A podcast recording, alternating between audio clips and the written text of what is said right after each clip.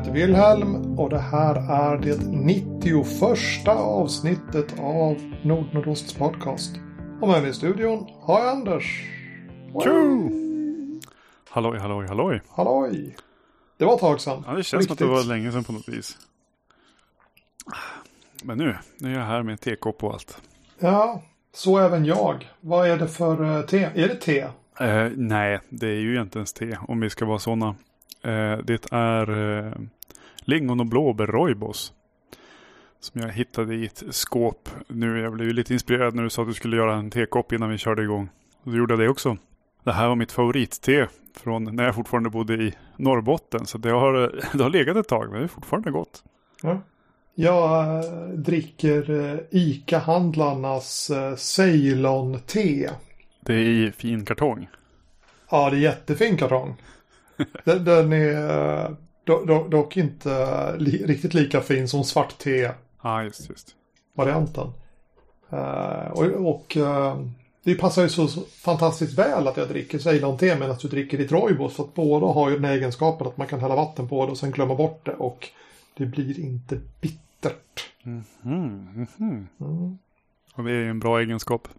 Det är ju en bra egenskap om man hade som bråttom att komma och sätta sig så man bara värmde vatten, slängde i påsen och gick och satte sig för att spela in podcast i en timme och man inte har med sig något fat att flytta tepåsen till. ja, nej precis. Nej, jag har inte förberett något sånt heller. Det är höst på riktigt. Ja, det känns så. Sett att studenterna har kommit tillbaka till universitetet. Och barnen har börjat skolan igen har jag också märkt. Jajamän. Positivt inställd till hösten eftersom jag hade massa fotbollsspelande klasskamrater som jag spelade rollspel med. Och när det dåliga vädret äntligen infann sig så blev det inte fotbollsspel utan då blev det rollspel istället. Så att det är hobbytider på riktigt det här. Mm. Mm. Jag satt på bussen hem från dagens äventyr tillsammans med Idun och vi stannade till på Smedjegatan. Vi var lite tidiga. Busschauffören slog av motorn och jag satt bara där och lyssnade hur eh, regnet trummade mot eh, plasttaket och det var höstkänsla på riktigt. Ja, äntligen höst. Uh, jo, jag har en tänk. Jag har en tänk. Jag har en tanke. Mm -hmm. Denna Patreon där jag för ett halvår sedan gick och sa ja, men om jag har fler Patreons och mer pengar så ska jag försöka göra två avsnitt. Det funkar ju inte. Det har ju hänt en gång. Så jag tänkte att jag ska, jag ska rulla tillbaka det där. Men då för att de som gick med bara för att locka mig att göra två avsnitt ska ha en chans att hoppa av tåget så tänker jag mig att denna tillbakarullning gör jag i jul. Hela året ut så spelar jag vidare på det här, eh, den här regeluppsättningen och sen så från det nya året så börjar nya tider. Mm -hmm, mm -hmm. Mm, så tänkte jag. Är du en Patreon som hoppade på bara för att du tänkte att du ska du kunna utvinna dubbla avsnitt med din deltagande. Eh, nu är det dags att hoppa av.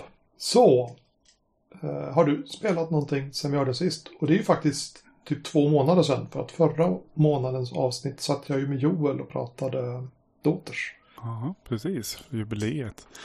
Jo, eh, det är väl eh, Fienden ibland oss kampanjen som har eh, blivit av igen. Det är nog det enda jag har spelat på ett bra tag känns det som. Faktiskt. Det har inte varit så mycket, blivit så mycket småplock eller annat än. Det, det var lite grejer på gång som inte blev av och, och lite hit och dit. Och så har jag väl lite funderingar själv på om jag skulle dra ihop någonting men det har inte hänt än. Utan det är Fienden ibland oss kampanjen. Finns ju krönika på den på rollspel.nu och på på blogg tror jag någonstans på engelska också. Så där. Eh, vi är och eh, härjar runt i Middenheim och har oss. Det har hänt en hel del. Soppan tjocknar som man kanske kan säga. Rafflande. Jag har spelat KUF med Mattias. Och där är det ju någon sorts krönika på gång på rollspel.nu så man kan se vad som, vad som händer där. Och jag hade ju tänkt att jag skulle spelleda QF också, men det har varit jättesvårt att uh, dra samman den internationella spelgruppen. Så jag tror inte vi har hunnit spela någonting alls sen vi hördes vid sist. I min uh, ryskklingande krönika. Men nu är det ju höst och uh, rollspelskänslor i luften så att det kanske får lite fart även hos de andra. Mm. Jag har Twitter. Mm. Och folk är på Twitter och där har de fel. Nämen. Ja, vi, sku, vi skulle kunna bygga om hela podden från en sån här temys och rollspelspodd till en rätta folk som har fel på Twitter-podd. Se det som att de är en outsäglig källa till inspiration till vad hela friden man ska prata om. Ja, vi kan hålla oss på den mer positiva tolkningen. Här. Ja, precis. För vi, vi, är, vi är faktiskt eh, mys i, bland värdeorden mm. här. Så att, eh. Och te och rollspel och Smedjegatan no. i Luleå har vi nämnt. Och vi, vi prickar alla värdeord idag. Ja. Skål för det. Skål. Ja, men vad handlar det om den här gången då? Jo, man ska aldrig splittra partyt. Ja, och det var dagens avsnitt. Tack för att det var ni... dagens avsnitt. Vi knyter näven i fickan, går vidare. Jaha, ja, men, äh, ja, man ska aldrig spilta pratet. Det är ju en gammal... Ja, jag ska, ska, ska, ska, ska jag vara lite mer nyanserad om de här stackars amerikanerna så är ju eh, Twitter ett fullständigt värdelöst medium för att framföra någon sorts mer nyanserade resonemang eftersom de har den här eh, teckengränsen att man bara får använda typ 200 bokstäver eller något sånt där. Det betyder ju att folk förenklar sina resonemang väldigt, väldigt mycket. Men i alla fall då eh, fick jag ju då spelledartips från en eh, självutnämnd spelledarexpert som var splittra aldrig partyt. Och jag tänkte jag skulle ju kunna gå i, i någon sorts debatt där eller så sparar jag bara den karamellen tills vi träffas på podden och så kan vi som sitta och eh, diskutera detta ämne. För att spelledaren i fråga har naturligtvis rätt. Och han har naturligtvis fel beroende på vilket perspektiv vi tar på den här frågan. Hur vår situation är. Uh, ska man splittra partyt? Mm. Mm. Har du uh, direkt några tankar eller ska jag börja Jo, visst har jag väl det. Eh, jag tänker att det handlar väldigt mycket om sammanhang och vilket spel man spelar och vilken stil man spelar i. Tänker jag på hur vi skulle gjort på Grottröj, köra OSR till exempel. Eh, särskilt i ett konventssammanhang så då känns det som att man bara bränner tid i onödan. Eh, det blir nog roligast om man hänger ihop, eh, helt enkelt. Och eh, fortsätter utforska tillsammans. I andra fall, jag spelar ett, ett mer normalt eh, nutidsäventyr till exempel. Eh, eller jag, jag tror att jag råkar, på, jag råkar på samma känsla i Star Wars ibland och sånt där. Så känns det helt enkelt dumt ibland att konstatera att ja, men då gör ni det medan vi gör det här. För att det, det känns som att det finns en tidsaspekt eh, ibland. Och det blir, det blir bara väldigt konstigt att säga att, att man är fyra, fem, sex stycken kanske som ska gå och hålla varandra i hand medan man går och pratar med eh, om mekanikern har sett eh, person X som var misstänkt. Vi vill bara veta om den här personen var där liksom. Men vi behöver inte gå sex personer dit. Särskilt inte om det finns en annan sak att göra samtidigt. Och då tycker jag då att det går, går att köra ganska korta cutscenes mellan liksom, eh, sina partyn. Liksom. Eller sina partydelar, eller vad det nu heter. Alltså att det liksom finns en eh, någon sorts, någon sorts rimlighet i, i världen i att alla kan inte bara gå runt i, i klunga liksom. Det, det blir jättekonstigt. Eh, om man kör med någon sorts spel, eh, spelvärldsrealism ibland. På något vis.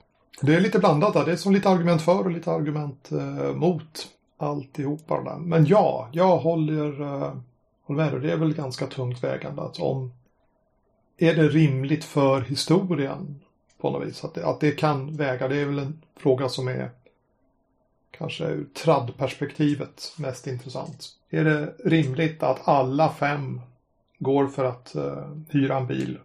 Och sen så går alla fem tillsammans hand i hand och, och pratar med den viktiga SLPn och sådär. Uh, det kanske skaver lite grann att man tycker att det skulle, det ser konstigt ut för den inre filmen att hela partyt är med precis jämt. Ja men precis.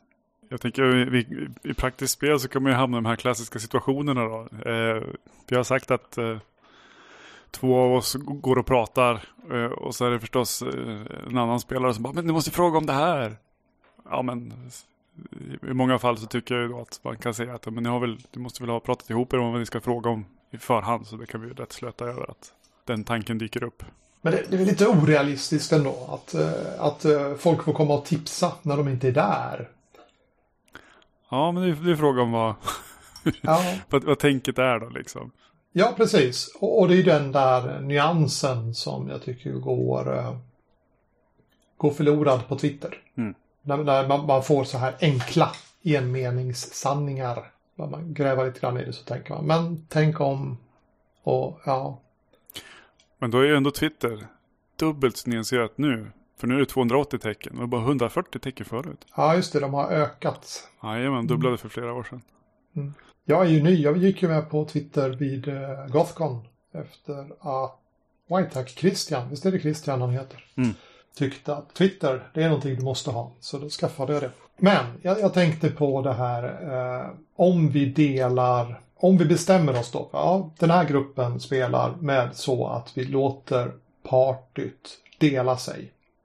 Av, anledningar hit eller dit. Mm. Okej, okay. rollpersonerna delar sig. Delar spelarna sig? Om min krigare inte är med, får jag vara med? Ja, det, jag måste ju säga att det är Undrar om inte är uppe i tiotals år sedan, eller jag på att säga, att det är över tio år sedan sist eh, någon som inte var med fick lämna rummet när jag spelade. Det kan jag inte minnas, för det har hänt på bra länge. Har det ploppat sen? Kanske, kanske inte. Eh, om, någon är, om någon är ny till eh, vad saker heter så är ju ploppa åtminstone det som eh, kring Umeå eh, betecknar att stoppa fingrarna i öronen till exempel och säga mm, så man inte hör vad som pågår. Men man behöver inte gå ut Spe i alla fall. Ja, så spelledaren kan snabbt överföra lite information till en specifik spelare. Ja, precis. Ja, alltså du, du satte ju det här tioårsgränsen där. Om, om jag backar klockan 20 år. så spelade jag i en Vampire-grupp. Uh Och där var, det var inte PVP.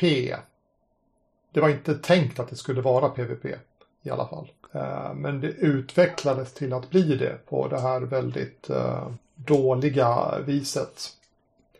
Men det var också det som var så himla coolt med kampanjen därför att splittrades rollpersonerna så splittrades också spelarna och man kunde liksom inte lita riktigt på, uh, på de andra för att de kunde ju ha gjort någonting. Nu i allmänhet så hade de inte gjort någonting speciellt men det närde det här misstänksamheten Eh, i den där gruppen. Och det är ju för och nackdelar med det, men det gav en eh, enorm spänning till spelet. Mm, mm. Den Vampire-omgången hade inte varit vad den var ifall vi hade tillåtit att rollpersonerna delades men vi inte också delade spelarna när det var så. Nej, det, det är ju annorlunda helt enkelt. Det, rakt av. Eh, och det ger ju olika effekter det här med att eh, rollpersonerna har hemligheter men spelarna inte har hemligheter. Liksom, som väl har varit en, en, en truism eh, vid våra spelbord länge. Det är praktiskt på många vis, det gör det lättare att spela varandra i händerna. Men eh, då blir det ju det blir ju hela tiden val man gör.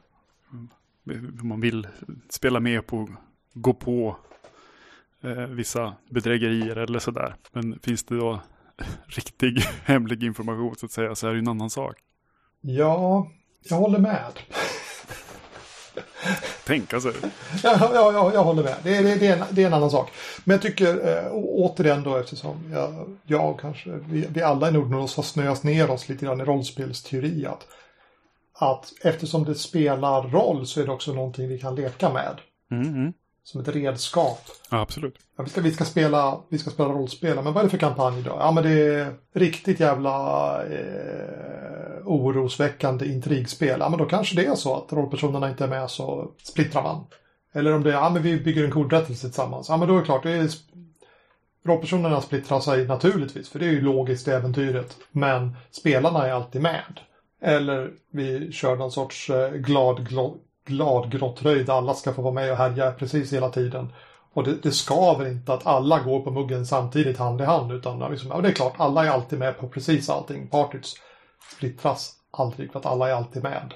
Ja, kan precis. ropa råd till varandra utan att uh, det skaver. Och på många för och tidigmoderna avträden så finns det flera hål. Så det, det, är inget problem. Det är en social grej. I Rome har jag för mig att det är, i något av de tidiga avsnitten är det att de uh, det är någon, någon spel som utspelar sig där. De har sitt businessmöte på muggen. Eh, för att, ja, passa på. Ja, just det, just det, just det. Mm. Det hade de. Mm. Men precis. Partyt går på muggen tillsammans. Vi, vi, vi, kanske har kommit då så långt i vårt, uh, i, i, vårt uh, fabulerande här att vi har övertygat den tidigare så säkra lyssnaren på att ja men det kanske är ett uh, inte en sanning det här utan det är ett verktyg. Mm. Att splittra partyts varande eller icke-varande. Det finns ju som nackdelar med att, att splittra partyt på riktigt, riktiga nackdelar. Till exempel att det kan bli eh, downtime eller nertid. Har vi det på svenska? När man inte får vara med. Mm. Man sitter och väntar på att någon annan ska göra någonting. Och speciellt om man då har en sån där grupp där man faktiskt skickar ut spelare som inte är med. Ja, det är som mest påtagligt då. Mm. Verkligen. Ja, vi varit med om någon gång att gå, gå och skrota i någon skolkorridor på konvent liksom. I väntan på att få göra någonting. Eh, då är ju ändå det, ja jag vet inte, knepig situation. Det är ändå knepigare kanske bara, nu är du förvisad till, till, till spelledarens andra rum här. här har du en serietidning och ett par hörlurar. Ha det så bra. Ja, nej, det var ju inte den bästa tiden när man spelade med en splittrad grupp, det vill säga när, när man inte fick vara med. Eller var det det, då kanske man inte skulle spela på dem överhuvudtaget. Men det kan ju leda till nertid och det går ju att som motverka som spelledare om man har fokuset att hålla de splittrade scenerna korta. Att det är korta klipp. Ja, precis. Vilket ibland kan vara svårt. Scener kan ju ta sina egna små liv och visa sig vara viktigare än vad man hade tänkt sig. Ta skruv. Men, men att ha det som föresats är nog nyttigt i alla fall. Det finns ju spel som uh, anammar det där med att, att rollpersonerna splittras men spelarna inte gör det. Till exempel Joel har ju varit med några gånger och pratat om den yttersta domen. Och då när man sitter som åskådare så kan man ju eh, även, även om man själv, ens rollperson inte är med i scenen så är man som spelare med där för att man kan ju faktiskt börja betala de andras rollpersoner, de andras spelare för att låta rollpersonerna göra dumma saker. Så här, compel kanske det heter på engelska men jag ingen aning, kommer inte ihåg vad Joel har kallat det i svenska versionen. Nej, just Ja, precis. Compel heter väl i Fate. Eh, ja. De varianterna. Så där. Eh, en del andra spel har ju andra mekanismer för att blanda in folk som ändå inte till synes är aktiva. Precis som med, med mitt te så kan vi gräva långt, långt tillbaka i forntiden och nämna Pant Explosion eller Tokyo Brain Pop som det också heter. Där tärningarna plötsligt kan säga att det, det är du som är min bästa vän så att säga eh, som ska beskriva vad som händer nu. Så att man aktiverar spelare som eh, in, kanske inte alls har rollpersoner i scenen och sånt där. Eh, så det finns ju massor med spel där man ändå har saker som ska göras även ifall man inte är närvarande med sin rollperson. Mm. Eh, jag har spelat lite OSR där vi har haft så mycket henchar i partyt att när rollpersonerna splittrar upp sig i två grupper så ser man till att alla har en hench i, åtminstone en hench i någon av grupperna. Antingen sin rollperson eller en hench. Så att plötsligt så är det två parallella spelgrupper ja. Som, som drar igång. Det gör ju att alla oavsett kan vara med hela mm. tiden och vara, vara aktiva och till och med spela. Även om de inte spelar sin egen rollperson precis jämt. Men får till, hålla till godo med att spela någon fackelbärare eller någonting. Men ja, det kan ju vara roligt det också. Mm. En annan nackdel är ju att om vi går med på att dela gruppen så måste spelledaren plötsligt börja hålla fler saker i huvudet. Mm. Uh, både hålla med vad, vad, den ena gruppen är och vad den andra gruppen är och ifall det då finns någon sorts uh, signalmöjligheter mellan dem eller att den ena gruppens handlingar ger konsekvenser på den andra att man måste försöka hålla reda på tidsförloppet, var de befinner sig gentemot varandra ifall man... Det är uppenbart att det andra gänget har varit förbi här därför att eh, vindbryggan är nere och sådär. Det är som... Det kan bli eh, mer utmanande att spelleda. Roligt, eh, kanske, men också jobbigt. Mm. Och jag tänkte specifikt på eh, följande nackdel. Om man spelar ett ett spel där man har någon sorts förväntning om att mötena ska vara balanserande mot eh, rollpersonernas stridsförmåga. Ja, möten som är encounters här alltså. Ja, precis. Just, just. Och, och då alltså, så har spelarna halverat partyt så de har ju som halverat sin kapacitet att möta hot också. Mm, precis, men eh, minibossen är fortfarande lika tuff. Om de skulle springa ihop med med den? Ja, det är ju en, eh, det är ju en spelledarperspektivfråga och det är ju någonting annat som vi kunde debattera någon gång. Ska man balansera sina encounters överhuvudtaget? Ja, precis. Där finns det ju också för och nackdelar. Ja, men visst. Visst är det så. Men eh, generellt viftar vi med OSR-flaggan i den här podden. Mm. Tycker du att du kan skita i det? Splittrar ni partyt för ni skyller er själva. Monstret är vad det är. Ja, nu råkar det stå stormjätte här i, i min slumptabell. Jag skiter att ni bara är två stycken. Ja, ja. Eh, Det är där man ska komma ihåg att eh, reaktionstabellen också är en grej. Mm. Och helt plötsligt har ni en jättebra kompis. Och så har, ni, har spelaren ett nytt problem. Skulle jag brutit in i den diskussionen så kände jag att det hade varit någon sorts OSR-perspektiv. För jag tror att den där som eh, hade rådet att inte splittra partyt hade nog sådana där balanstankar i, eh, i, i bakgrunden Mhm. i, inför rådet. Så att, eh, då, Ja, ja, jag, jag ser ju framförallt det här med, med nedtid, att inte vara aktiv och att hamna utanför lite grann sådär som är det klassiska eh, st- stora nackdelen liksom. Sen har jag mindre betänkligheter kring en massa andra saker. För mig så låter ju den här, vi ser till att det finns så mycket henchar och dylikt som en jätte, jättebra lösning. Jag blir bara sugen på att få köra på en gång i princip. För det blir ju också en, jag vet inte, vi har ju pratat om det förut i podden och sådär med, med, med truppspel alla Ars och sånt där. Det finns ju ett, litet element av det också. Och jag har ju alltid vurmat lite grann för, ehm, för gammel D&D som ett expeditionsspel. Och då passar det ju alldeles utmärkt med att expeditionen är visst stor helt enkelt. Uh, I en kampanj som vi körde som var OCR-inspirerad åtminstone. Sen, sen var det lite mer utbyggt var kanske lite mer AD&D-aktigt med eh, regelnivå liksom och sådär. Då valde då ofta de andra mellan vilka rollpersoner, för de hade flera rollpersoner var liksom. Vem skulle gå in den här gången? Jag hade bara en rollperson så jag behövde inte fundera så mycket på vem som skulle gå. Eh, men det var en kul grej. Men sen att, eh, då kunde vi också göra så ibland att, men vi säger att de där, de, de, går, de reser tillbaka till stan och handlar om de där sakerna som vi inte så jätteintresserade av att spela ut. Men, men de kan nog göra det medan vi spelar den här eh, expeditionsturen liksom nere, i- nere i grottan.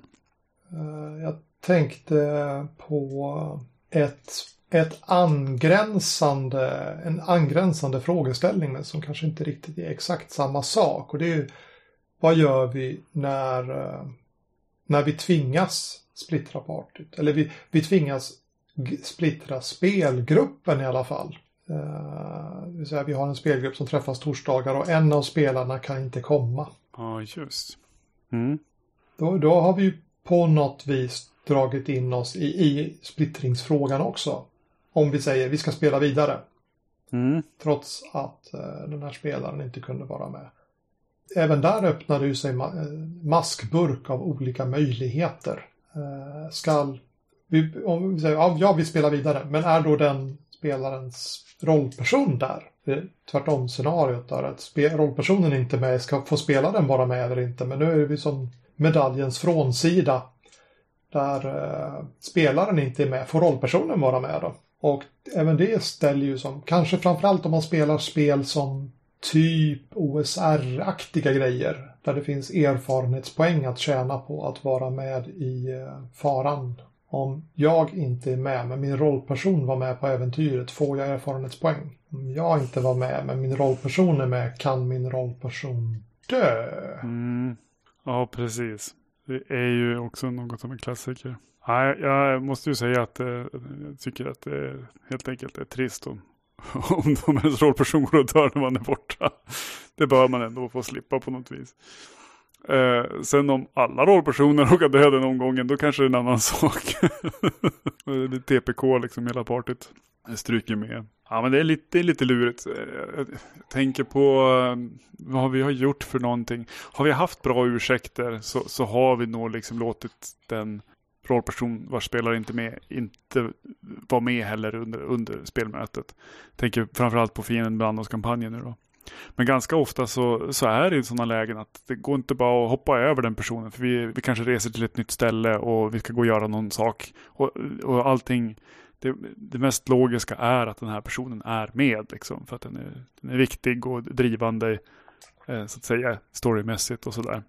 I den kampanjen har vi ju inte hamnat i något problem med, med erfarenhetspoäng och sånt där. För de, de mäter vi liksom inte session för session utan det blir mer en klump när vi kommer till ett eh, lämpligt ställe liksom i, vad heter det?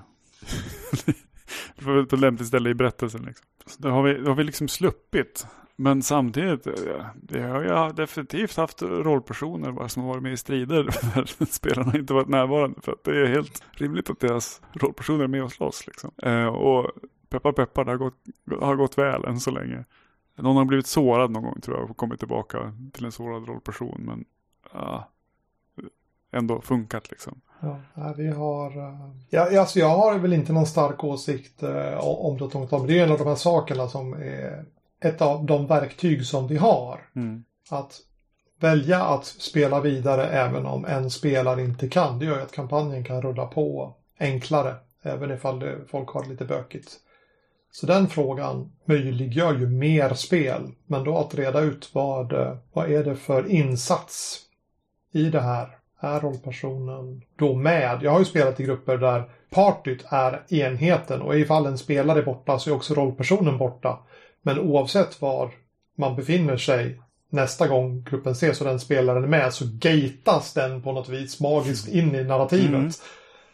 Uh, den kunde inte ta skada, den hjälpte inte till i strid, men så plötsligt spelar den tillbaka. Men vi på andra sidan universum bara, ja men, men uh, nu är spelaren, eller rollpersonen här liksom. Vi bara kör vidare för att det är enklast och sen så får man väl se genom fingrarna på... Ja, i, i många sammanhang skulle jag tycka att det är helt fine. Uh, det beror helt på vad vi håller på med. Uh, någonstans så det praktiska och, och det, det liksom spelvänliga får, får duga liksom. Ganska ofta tycker jag. Vi har gjort en liten annan variant på det där. Eh, för vi har också, precis som du har haft med, med QF-kampanjen, haft lite svårt att uh, boka spelmöten där alla kan vara med. Så vi tog helt enkelt upp det. Spelledaren eh, föreslog det. Bara, vill ni att vi ska bara sitta på händerna tills vi kan boka hela gruppen? Eller ska vi göra minisessioner när vi får ihop minst två personer? För då hade vi flera olika småuppdrag som, som var på agendan ändå. Eh, åka till det där värdshuset och se om våra vänner har setts till. Eh, undersöka den här grejen, eh, spåra de här personerna och så vidare. Eh, och helt plötsligt så blev det här med att splittra partyt som ett spelmötesbokningsverktyg istället. Och eh, jag kände att särskilt nu då under, under liksom digitalspelseran så tyckte jag att den tanken och som det har känts har varit, har varit jättebra. Alltså. För att vi kan ha ett litet möte, kampanjen känns mer närvarande än om vi hoppar två månader utan att någonting har hänt peppen är större för att det händer någonting häftigt kanske på den här lilla grejen. Eh, och man får upp eh, lite, lite, tankar och minnen inför nästa omgång och sådär. Så att eh, det tycker jag har varit kanon. Det har bara varit en som jag har varit med på. Jag vet inte om det har blivit av någon fler heller. Men, men bättre det än verkligen ingenting i uppehåll. Liksom. Eh, att göra något åt det hållet gör ju ändå att, eh, ja, att, att spelarna får hålla peppen uppe. Det tycker jag är naturligtvis bra. Men framförallt att spelledaren får en, en buff att inte glömma bort allting utan spelledaren får en anledning att färska upp var man befinner sig i kampanjen och vad som rör sig. För att det är att spelarna tappar bort sig lite då och då det är ju för och nackdelar med det men när spelledaren börjar glömma bort vad som hänt då är det tufft att dra igång igen efter ett uppehåll. Mm. Ja, vi, vi är ganska välkronikerade, höll jag på att säga. Eh, vissa detaljer kan vara Eh, annorlunda än, än kanske hur jag minns dem. Men, men det, de viktiga dragen är alltid med i, i krönikorna som vi har. Så vi kanske skulle klara oss ganska bra faktiskt. Eh, mm. Så välorganiserat så finns det liksom så här eh, ledtrådsdokument och grejer. Massa sånt där som jag aldrig skulle orka hålla på med själv helt enkelt. Men eh, applåder Theo, det är att du ids. Ja, men så det blir väldigt olika måste jag säga. Jag måste säga också under, under eh, återigen under digitalspelserien att eh, värdet av att ett spelmöte kanske bara får vara en och en halv, två timmar. Eh, med restider till så är det helt bortkastat liksom. Men om man bara är tre stycken då hinner man med ganska mycket på två timmar liksom. Ja. Ehm, så att jag skulle nästan säga att jag ser någon sorts lockelse i att, i att ha eh, liksom kampanjupplägg som som mer välkomnar ett, ett, ett, en större bredd på hur spelmöten kan se ut. Att, att det behöver inte vara den, liksom alla, alla hela tiden, fyra, fyra till fem timmar. Eh, jag har sällan spelat 4-5 timmar nu. Då. I här kampanjen kom vi nog aldrig upp i så långt eh, spelmöte tror jag när vi spelade, körde DND-gruppen. Där var det i regel kortare spelmöten. Du som spelar vardags, vardagskvällar lite senare sådär. Inte heller särskilt långa spelmöten.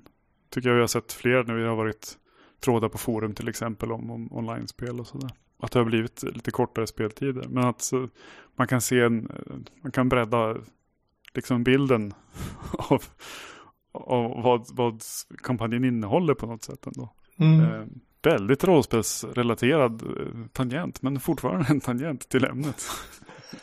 Ja, nej, men jag kan väl uh, fortsätta där. Därför att vi, vi, spelade för ganska länge sedan den här Skuggan av igår-kampanjen. Mm. När vi spelade fantasy med uh, The Shadow of Yesterday. Ett regelsystemet då, nu heter det Solar System.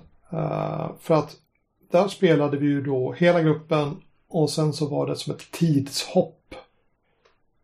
Och mellan de där, alltså hela gruppen och det att gruppen samlades igen var det ju att rollpersonerna var ju spridda för vinden.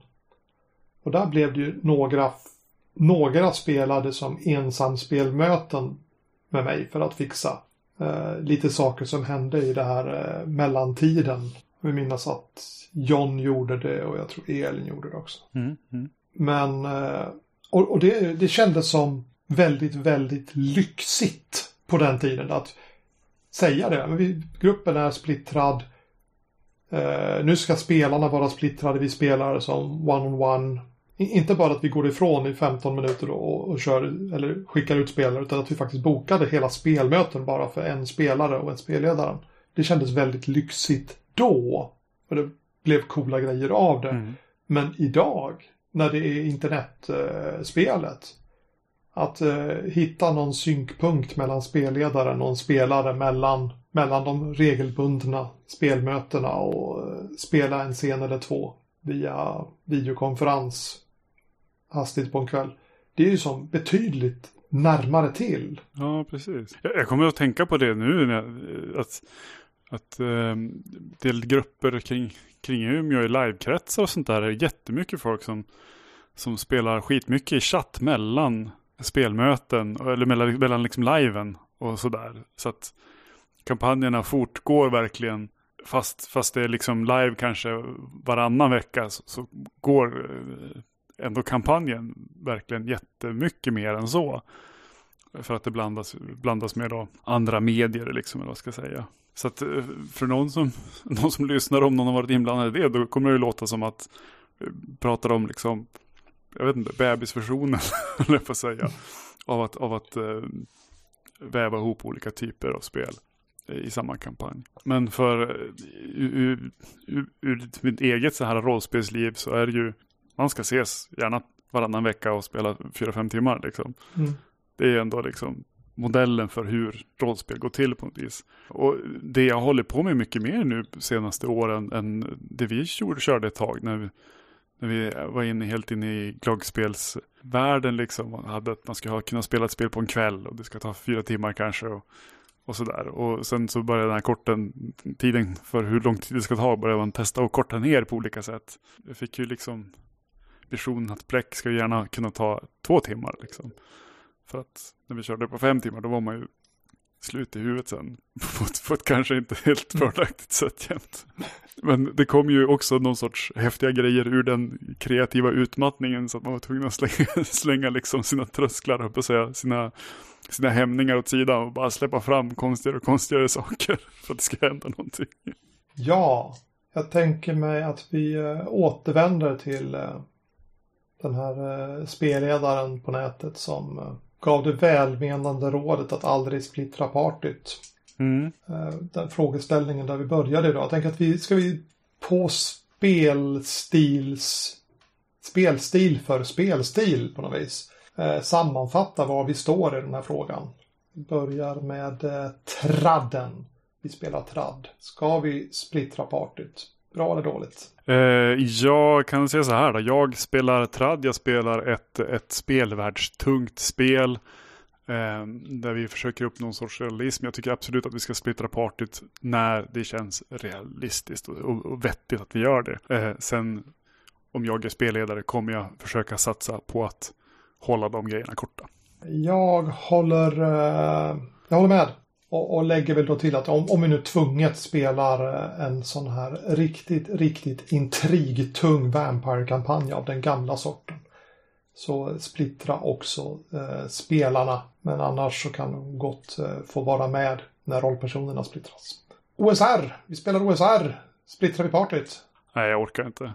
Eh, I, OSR för mig är ju mycket mer, jag, jag är ju mer inne på Funhouse Dungeon och, eh, och eh, peta på saker som spelare sådär. Eh, det, det är mer för mig en tydligt kul-inriktad aktivitet. Och jag tycker inte tillför så mycket. Eh, om, om det inte är mer av den här saken, i stilen att ja, eh, oh, oh, men vi håller på att slåss här, men om vi går runt den vägen och kommer dit, då kan vi göra det här. Men då, eh, så att, då har de redan utforskat, de vet att det finns en väg mellan A och B här. Eh, det är inte så långt. Eh, de, de, det tar, kommer ta tre runder för dem att göra det. Det är en taktik i striden. Fine, då kör vi. Men det är inte att, det, jag ser det inte som att splitta partyt. De är ju ändå typ Nej. på samma ställe. De kommer att höra varandra. Eh, stridslarmet liksom når i korridoren och sådär. Det är en helt annan sak än att säga att ja, men då, då, då tar ni teleportören och åker tillbaka då medan vi gör det här. Ja, helst inte. Ja, men med, med den här lättviktiga Beer and Pretzels-grejen och så är det väl det mitt tips också. Håll samman partyt och inte av balansskäl. Eh, för vi spelar OSR, då får man skylla sig själv ifall man går dör. Men, men, det är roligare att alla är med och eh, kan, kan ropa och dra i spakar. Ja, men precis. Däremot känner gruppen att man måste dela sig för att man måste lösa två problem samtidigt. Att ha lite henchar med sig så att alla får vara med och spela i båda grupperna är en winner.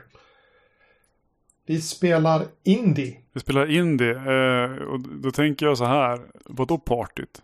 party vi, har, vi, har, vi har mördat partyt. kommer du på något indiespel där det finns ett party? Ja, nej.